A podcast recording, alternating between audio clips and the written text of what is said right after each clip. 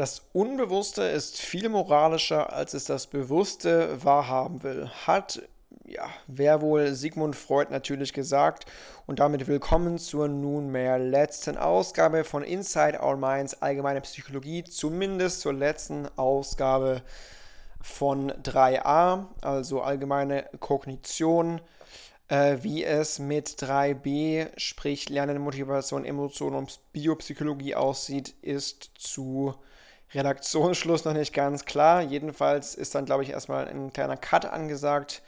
Wenn man selbst die Module nicht mehr belegt, ist das dann doch ein ziemlicher Zusatzaufwand, vor allem bei Biopsychologie, was jetzt nicht wirklich gerade mein Steckenpferd ist. Muss ich mal schauen, wie und ob ich mich dem Ganzen annähere. Heute jedenfalls sind wir noch voll und ganz bei Bewusstsein, denn das, das ist das Thema oder war das Thema der letzten Vorlesung von drei a.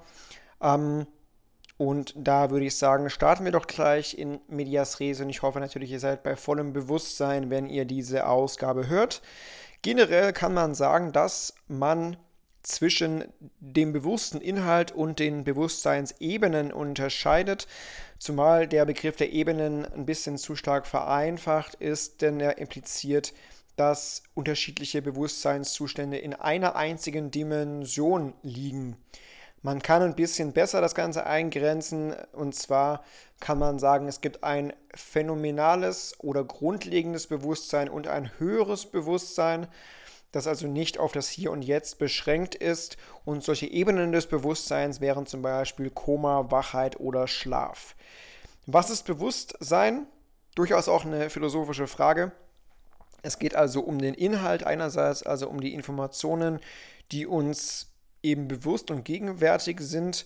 Also nach Coleman übersetzt ähm, ist Bewusstsein charakterisiert durch die Erfahrung von Wahrnehmungen, Gedanken, Gefühlen, bewusste Wahrnehmung der externen Welt und der eigenen Person. Und wie gesagt, wenn wir über Level oder Ebenen reden, geht es um den Status des Bewusstseins, also von Koma bis zu Wachheit. Man kann, wie gesagt, da ein bisschen abgrenzen. Es gibt ein Zugangsbewusstsein, also Informationen, die berichtet und von kognitiven Prozessen als solche verarbeitet werden kann. Und es gibt ein phänomenologisches Bewusstsein, das ist die pure persönliche Erfahrung und das Erleben des Bewusstseins. Es gibt natürlich auch eine, einen Zugang zum Bewusstsein, also eine Form des Bewusstseins, in der die Inhalte für Prozesse wie Aufmerksamkeit und Gedächtnis verfügbar sind. Und Informationen innerhalb des Zugangsbewusstseins können an andere weitergegeben werden. Und das phänomenale Bewusstsein, wie gesagt, da geht es um die direkte, bewusste Erfahrung von dem, was man so erlebt. Zentrale Fragen der Forschung sind natürlich, warum und wie das Bewusstsein überhaupt entstanden ist. Also warum gibt es denn überhaupt eine solche reichhaltige Form des inneren Denkens? Warum ist das notwendig? Was ein durchaus schwieriges Problem ist. Und die Frage, wie verarbeiten wir bewusst Informationen? Das ist eher ein einfaches Problem, das können wir mithilfe der Forschung lösen. Ähm, zum Beispiel auch die Frage, welche Funktionen hat denn das Bewusstsein? Also was erfüllt das denn im Einzelnen? Unter anderem die Wahrnehmung, die soziale Kommunikation, die Handlungssteuerung, Denken jenseits des Hier und Jetzt, die mentale Simulation, aber auch die intensive Integration von Teilinformationen. Und letzten Endes brauchen wir die Maschinerie, mit der wir Informationen über das Bewusstsein anderer Menschen berechnen, auch für uns selbst. Also nicht nur haben wir eben die Maschinerie, um da was über die anderen rauszufinden, sondern dann eben auch über uns selbst. Es gibt auch einige Verhaltensnachweise, die darauf hindeuten, dass es ähm, oder dass die wahrgenommene bewusste Kontrolle der Handlung, also ein Handlungssinn, eine Illusion ist, die von den Prinzipien der Priorität, Konsistenz und Exklusivität getrieben wird, dass wir also nicht wirklich, ja, wie soll man sagen, dass das alles eine Illusion ist, dass es eben diesen Handlungssinn nicht gibt. Aber ähm, die Forschung verwendet trotzdem meistens künstliche Situationen, und die kognitive neurowissenschaftliche Forschung legt nahe, dass es eine entscheidungsrelevante Verarbeitung vor dem bewussten Bewusstsein gibt. Dass es da also eine äh, Art Vorinstanz gibt und die Effekte schließen eine wichtige Rolle für das Bewusstsein nicht aus. Also wie gesagt, es gibt Verhaltensnachweise, die liegen, liegen eher so nahe, dass dieser Handlungssinn eine Illusion ist und dass wir da eher Sklaven der Priorität, der Konsistenz, der Exklusivität sind. Gibt aber auch einfach Forschung, die zeigt, dass es da vielleicht eine Instanz vor dem Bewusstsein gibt, aber dass dieses Bewusstsein trotzdem eine wichtige Rolle für uns haben kann. Wahrnehmung zum Beispiel, Wahrnehmung für die Umwelt, auch Wahrnehmung für die eigene Person, natürlich auch zentral für die soziale Kommunikation, zentral für das Verständnis, für das Verständnis des Denkens von anderen, natürlich auch, wenn es um die Kontrolle und Überwachungen, Überwachung von Handlungen geht, auch wichtig für die Selbstreferenzialität, dass wir eben in der Lage sind, über das Denken nachdenken zu können, die Grundlage des Bewusstseins irgendwie. Wir können über Themen und Ereignisse nachdenken, die weit von der Gegenwart entfernt sind. Wir können eben mental simulieren. Wir können dann auch Teilinformationen integrieren und kombinieren. Und das betrifft eben die Wahrnehmung. Die soziale Kommunikation, das ist ein recht spannendes Modell, wie ich finde, das sogenannte sozial-perzeptuelle Modell des Bewusstseins von Graziano und Kastner aus dem Jahr zweitausendelf. Und die gehen davon aus, dass die Mechanismen für soziale Wahrnehmung zuerst entwickelt wurden. Das heißt, wir haben die Wahrnehmung anderer Personen, die etwas wahrnehmen. Und die gab es eben zuerst und dann erst haben wir diese Mechanismen auf uns selbst angewandt. Damit einhergehen anscheinend die ähm, temporal-parietale Kreuzung als Gehirnareal. Und man kann dieses Vertauschen der Quellen auch sehen bei der außerhalb des Körpers Erfahrung. Denn da äh, wird ja vom persönlichen Bewusstsein quasi losgelassen und vom eigenen Körper auch losgelassen. Man betrachtet sich von außen, was übrigens auch durch den T M S induzierbar ist. Aber durchaus äh, spannend, dass man eben sagt, okay, das Bewusstsein kommt eigentlich vom Sozialen. Wir sehen zum Beispiel jemanden, der eine Tasse sieht und durch dieses Wissen darüber, dass jemand gerade etwas wahrnimmt, bewusst wahrnimmt, haben wir überhaupt erst das Bewusstsein. So also dieses sozial-perzeptuelle Modell. Jetzt kann man sich fragen, wie sieht es mit der Kontrolle von Handlungen aus, äh, vor allem mit dem freien Willen. Ähm, Arz und Van den Bosch haben gesagt, die Fähigkeit, eine Wahl zu treffen, frei von Einschränkungen, die haben wir. Wegner zweitausenddrei geht eher davon aus, dass der freie Wille eine Illusion ist und dass unbewusste Prozesse unsere Entscheidungen verursachen und dass wir die Fehlwahrnehmung vor allem auch haben, diese bewusst getroffen zu haben. Dass also das Bewusstsein letztlich nur eine Rechtfertigungsfunktion hat, was aber ein bisschen wieder fragwürdig ist, wenn man sich dann fragen könnte, warum wir das überhaupt haben, auch evolutionär. Also nur als Rechtfertigung ist das ja ein bisschen unnütz im Prinzip. Ähm, vielleicht ja, um äh, Denkprozesse zu kontrollieren, zu optimieren, auch um Entscheidungen zu treffen. Das steckt jetzt so ein bisschen in die Kerbe von Kahneman, auch von Glöckner natürlich und Batch, die ja sagen, dass wir da auch durchaus auch einfach äh, so eine Überwacherfunktion in manchen Kontexten haben. Man, man kann sich auch fragen, beziehungsweise gibt es auch Evidenz dafür, dass das Gehirn entscheidet, bevor wir das wahrnehmen. Äh, ist also so die Frage generell, freier Wille und bewusste freie Entscheidung ist, sind eine komplette Illusion versus wir bilden uns eine kohärente Interpretation und Ähm, davon werden dann unsere Handlungen oft oder teilweise geleitet. Ein bisschen ist das halt auch philosophisch und eine Det- Determinismusdebatte, also Philosophie, Psychologie, neurowissenschaftliche Befunde sind da so dran beteiligt, dass wir eben entweder die Annahme haben, dass wir nicht physikalische, nachvollziehbare Mechanismen haben oder wir haben eben eine komplexe Determination, die praktisch deshalb nicht nachvollziehbar ist. Der Mensch als Produkt der aktuellen und vergangenen Umwelt und der Gene. Das ist also so ein bisschen das, der Zwiespalt vielleicht und die Frage in der Forschung, ob das jetzt äh, nicht physikalisch nachvollziehbar sind oder ist oder ob es einfach komplex ist und demnach nicht praktisch nachzuvollziehen. Ähm, Wenn wir aber das Gefühl der Agentur haben, dann haben wir den Glauben, dass wir unsere eigenen Hand, dass wir unsere eigenen Handlungen bestimmen. Und vielleicht ist dieses Gefühl der Agentur vielleicht auch schon das Wichtigste. Ähm, ja, Stichwort Selbstwirksamkeitserwartung und so. Ist ja vielleicht auch gar nicht wichtig, ob wir einen freien Willen haben. Leben sollten wir ja so oder so. Messung des Bewusstseins, wie kann man Bewusstsein messen? Auch da gibt es verschiedene Ansätze. Es gibt Verhaltensmaße, wir haben den freien Bericht des Ge- Gewahrseins. Wir haben auch Anzeigen, wann man was entschieden hat. Wir haben eine forcierte Wahl, können also Menschen dazu zwingen, eine Assoziation zu generieren. Wir haben auch neuronale Korrelate des Bewusstseins. Das Problem ist nur, dass diese Verhaltensmaße sich oft widersprechen, zum Beispiel der freie Selbstbericht und die forcierte Entscheidung. Was macht man also? Man könnte die Messungen kombinieren. Also gerade mit verschiedenen Hirnaktivitäten könnte man F M R Is und ereigniskorrelierte Potenziale zum Beispiel messen. Ähm, was man bei der Messung des Bewusstseins noch festgestellt hat, ist, dass die tatsächliche Bewusstseinserfahrung reichhaltiger und umfassender ist als der Bericht. Das hat Lamme zweitausendzehn unter anderem herausgefunden. Das Problem ist also, dass ähm, die kognitiven Prozesse, also sowas wie Aufmerksamkeit, Gedächtnis und so weiter, ja benötigt werden, um Inhalte auszulesen. Ähm, wenn wir jetzt aber nur da beschränkte Fähigkeiten haben, sind wir natürlich auch nicht in der Lage, vielleicht alles zu berichten, was wir wahrgenommen haben. Das ist eben immer das Problem, dass man vielleicht auch mehr wahrgenommen hat, als man berichten kann. Dazu gab es zu diesem Thema ähm, Zum, zur Messung des Bewusstseins allgemein ziemlich spannende Studien, unter anderem die Studie von Benjamin Libet neunzehnhundertdreiundachtzig, die auch schon bei M eins, glaube ich, vorkam. Ist auch eine ganz coole Studie, finde ich, ähm, ja, die ich auch immer wieder meinen genervten Freunden so erzähle.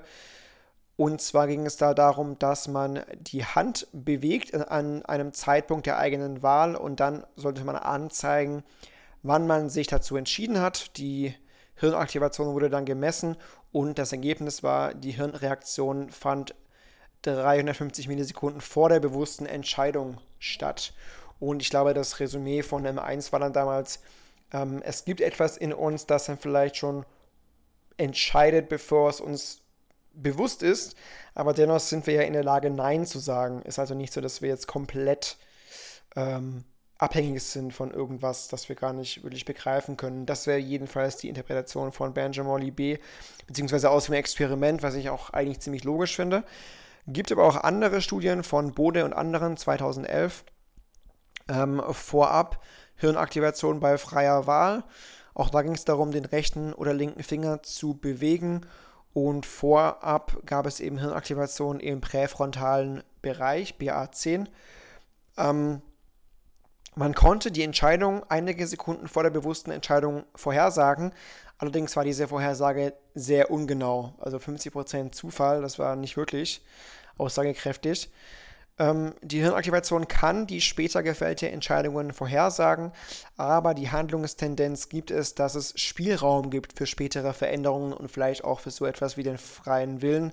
Jedenfalls ist die Bedeutung des freien Willens umstritten, denn es können ja auch andere Maße die Entscheidungen vorhersagen. Also man kann ja nicht nur mit dem freien Willen argumentieren, sondern es gibt ja auch sowas wie die Blickbewegung oder die Persönlichkeit und auch darüber lässt sich ja der freie Wille vielleicht bestimmen oder definieren.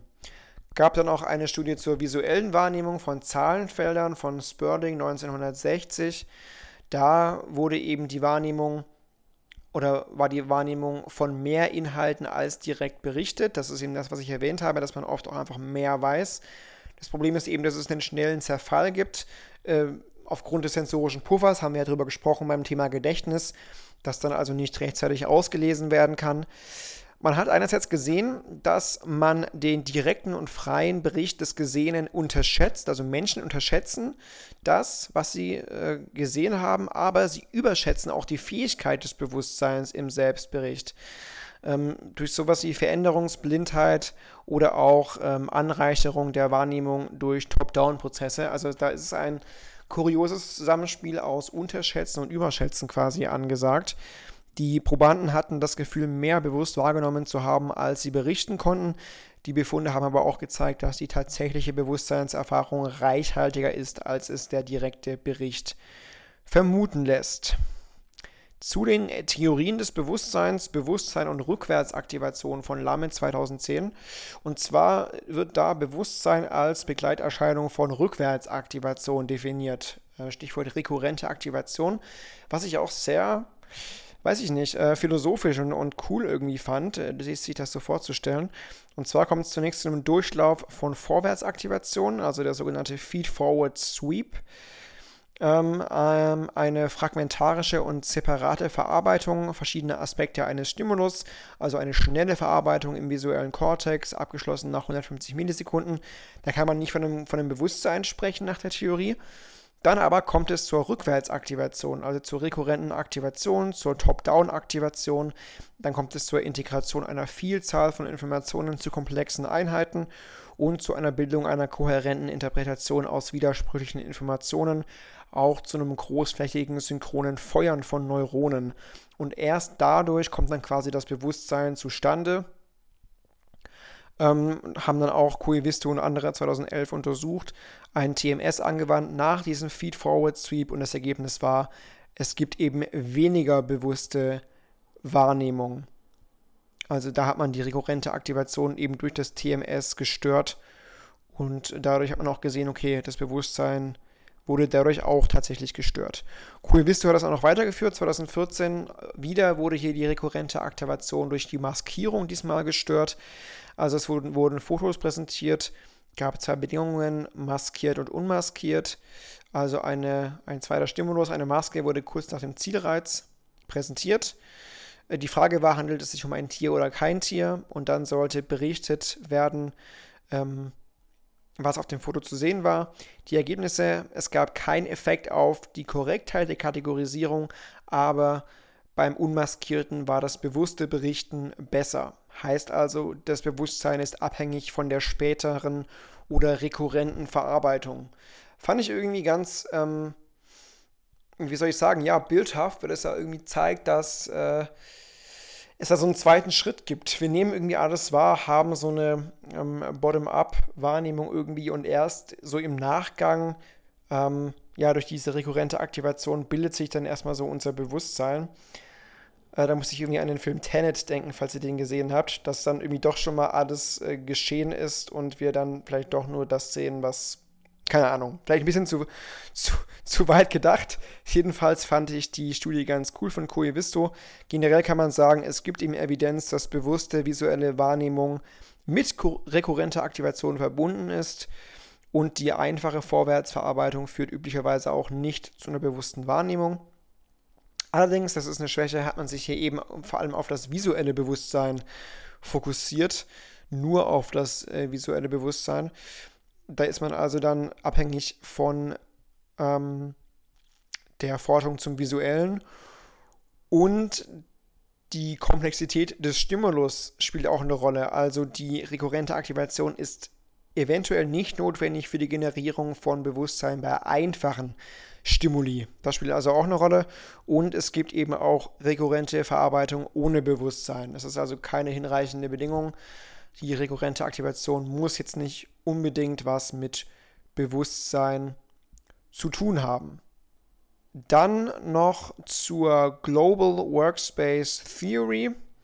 Baars und Franklin zweitausendsieben, Dehenne und Naccache, Naccache, wie auch immer, zweitausendeins. Es geht um die Verarbeitung durch spezialisierte Verarbeitungseinheiten, Special Purpose Unconscious Processors, über verschiedene Hirnregionen verteilt, die unbewusst und parallel arbeiten. Ähm, Und das Bewusstsein ist dann eben assoziiert mit der Integration von Informationen aus verschiedenen Prozessoren in der späten Verarbeitung. Auch hier geht es wieder um Top-Down- und Bottom-Up-Aktivierung, um die Bildung einer kohärenten Interpretation, um die Integration der bestehenden Informationen. Wie gesagt, eine breit verteilte Hirnaktivation und auch eine Synchronisierung. Die Inhalte werden dann global zugänglich. Das ist dann eben diese Erfahrung von Bewusstsein, indem es da so eine globale Zugänglichkeit gibt. Und dann kommt es zu einer bewussten Wahrnehmung der integrierten Informationseinheiten, also zum Beispiel ein Objekt mit den Farben, der Form, der Bewegung, und dann eben auch eine breit vernetzte Hirnaktivation. Die Hirnareale des Bewusstseins variieren stark mit den Bewusstseinsinhalten. Generell beteiligt sind aber der anteriore singuläre Kortex und der dorsolaterale präfrontale Kortex.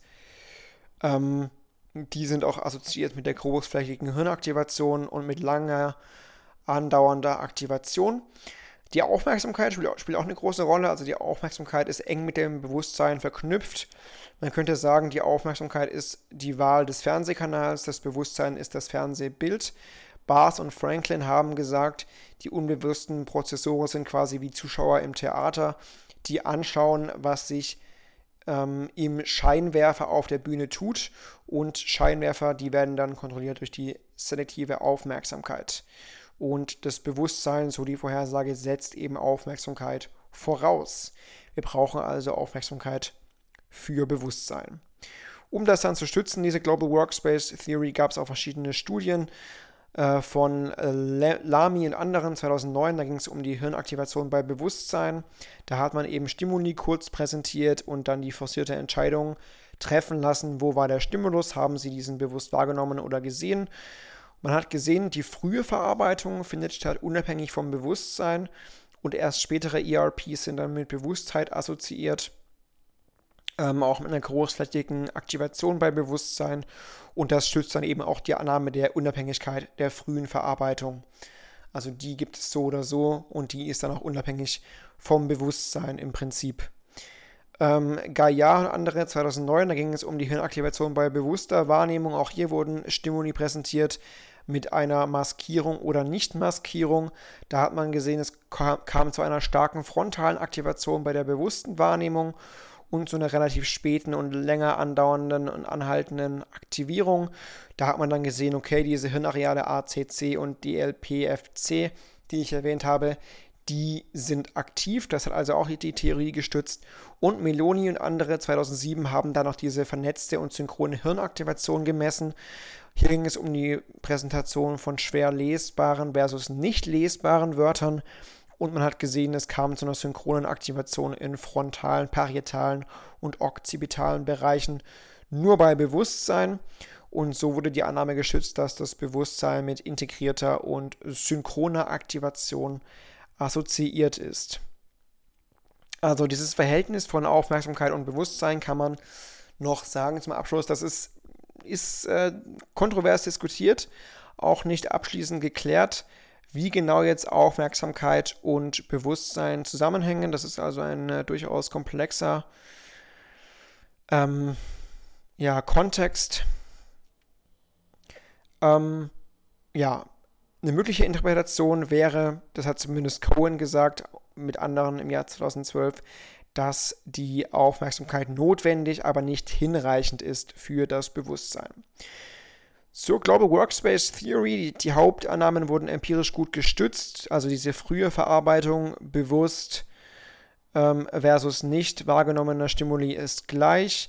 Das Bewusstsein ist also zu assoziiert mit einer integrierten Gehirnaktivität, einschließlich A C C und P F C, und es gibt eine enge Verknüpfung zwischen Aufmerksamkeit und der bewussten Bewusstheit, also mit dem Bewusstsein einfach im Prinzip. Allerdings hat man sich, wie gesagt, ein bisschen zu sehr auf das Visuelle fokussiert. Die komplexeren Prozesse sind auch unklar. Vielleicht sind diese integrierten Hirnfunktionen auch gar nicht das das neur- neuronale Substrat des Bewusstseins. Sie könnten ja auch zum Beispiel Voraussetzung sein oder die Konsequenz auch des Bewusstseins. Ähm, ja, ein bisschen lässt man auch psychologische Prozesse außer Acht. Man hat sich da sehr auf die verschiedenen Hirnareale, Hirnaktivationen und so weiter gestützt. Zuletzt noch die Frage, ist Bewusstsein einheitlich? Also eine theoretische und praktisch relevante Frage. Ist das Bewusstsein irgendwo angesiedelt? Wird das dominiert durch eine Hemisphäre? Man konnte das untersuchen mit äh, Personen mit durchtrenntem Corpus callosum, sogenannten Split-Brain-Patienten. Ähm, normalerweise gibt es da eben eine Verbindung zwischen den Gehirnhälften mit zweihundertfünfzig Millionen Nervenfasern. Ähm, und äh, die Koordination zwischen den Gehirnhälften bleibt teilweise bestehen bei diesen Patienten.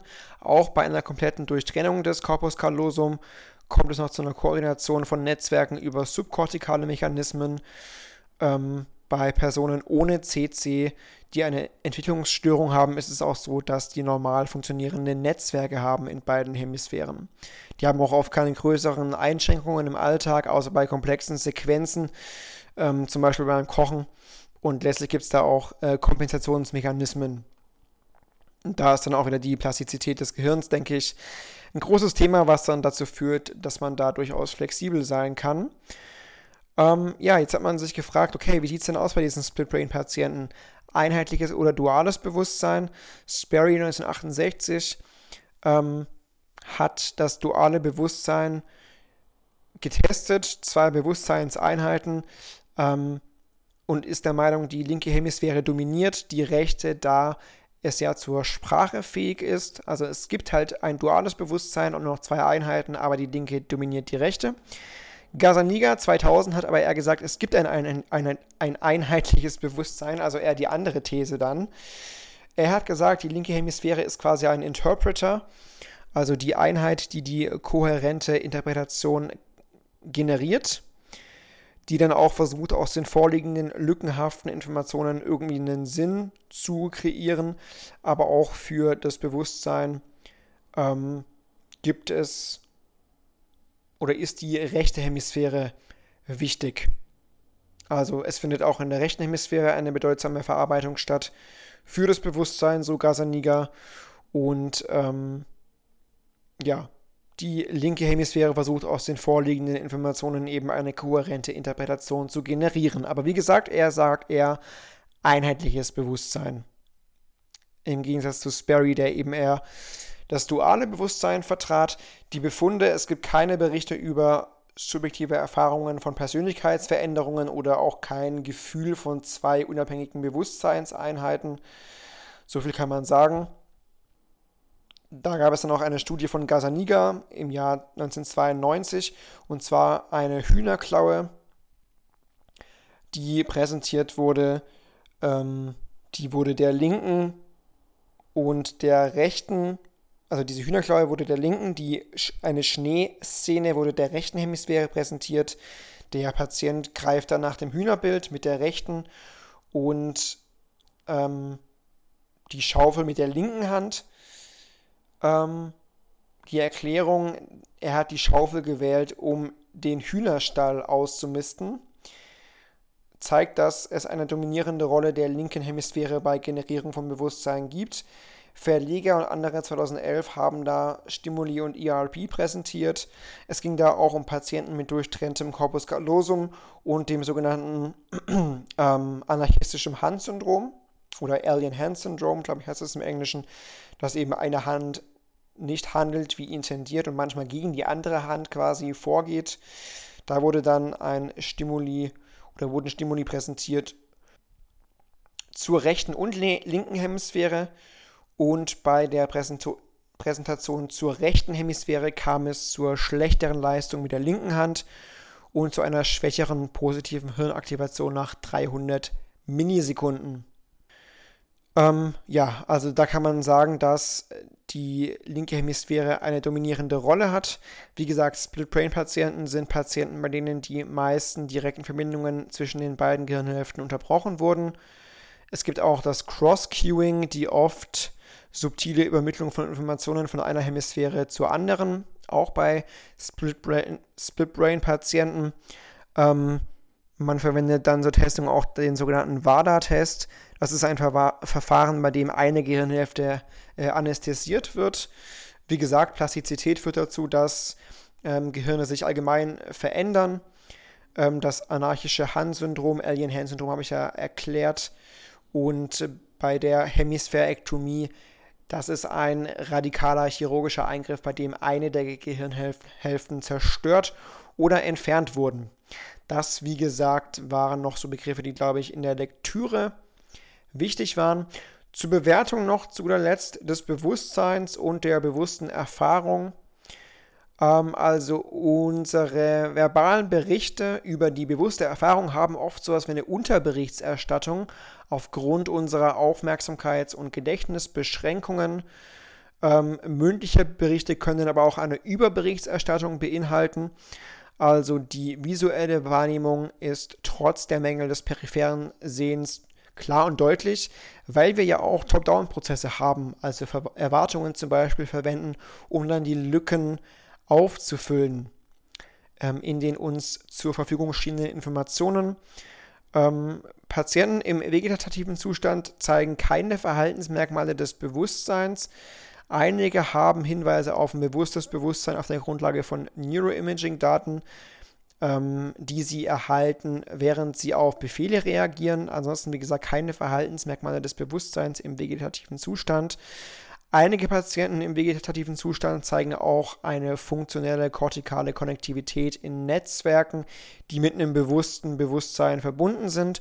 Und es gibt auch Hinweise darauf, dass eine wiederkehrende Verarbeitung normalerweise für eine bewusste visuelle Wahrnehmung erforderlich ist, da sie mit einer integrierten Verarbeitung im Gehirn verbunden ist. So viel dazu noch ein bisschen. Etwas, glaube ich, das auch wieder im im Buch relevant war, diese Pflichtlektüre, die dann doch nicht so ganz Pflichtlektüre ist. Vielleicht auch mal ein bisschen subsummierend zum Abschluss. Was haben wir gehört? Wir haben gehört, dass es unter anderem um den Inhalt des Bewusstseins geht, um Informationen, die uns an einem gegebenen Zeitpunkt bewusst und gewahr sind. Es geht um Level, also Ebenen des Bewusstseins, charakterisiert durch Erfahrungen von Wahrnehmungen, Gedanken, Gefühlen, bewusste Wahrnehmung der externen Welt und der eigenen Person. Wir haben was gehört zu den Funktionen des Bewusstseins. Das ist unter anderem mit der Wahrnehmung der Umwelt assoziiert, aber auch mit der sozialen Kommunikation. Die, das Bewusstsein ist wichtig für die Handlungskontrolle, Stichwort freier Wille. Es ermöglicht uns, über Themen und Ereignisse nachzudenken, die weit von der Gegenwart entfernt sind, die uns mental simulieren lassen. Wir können dadurch ähm, zahlreiche Informationstypen integrieren, kombinieren.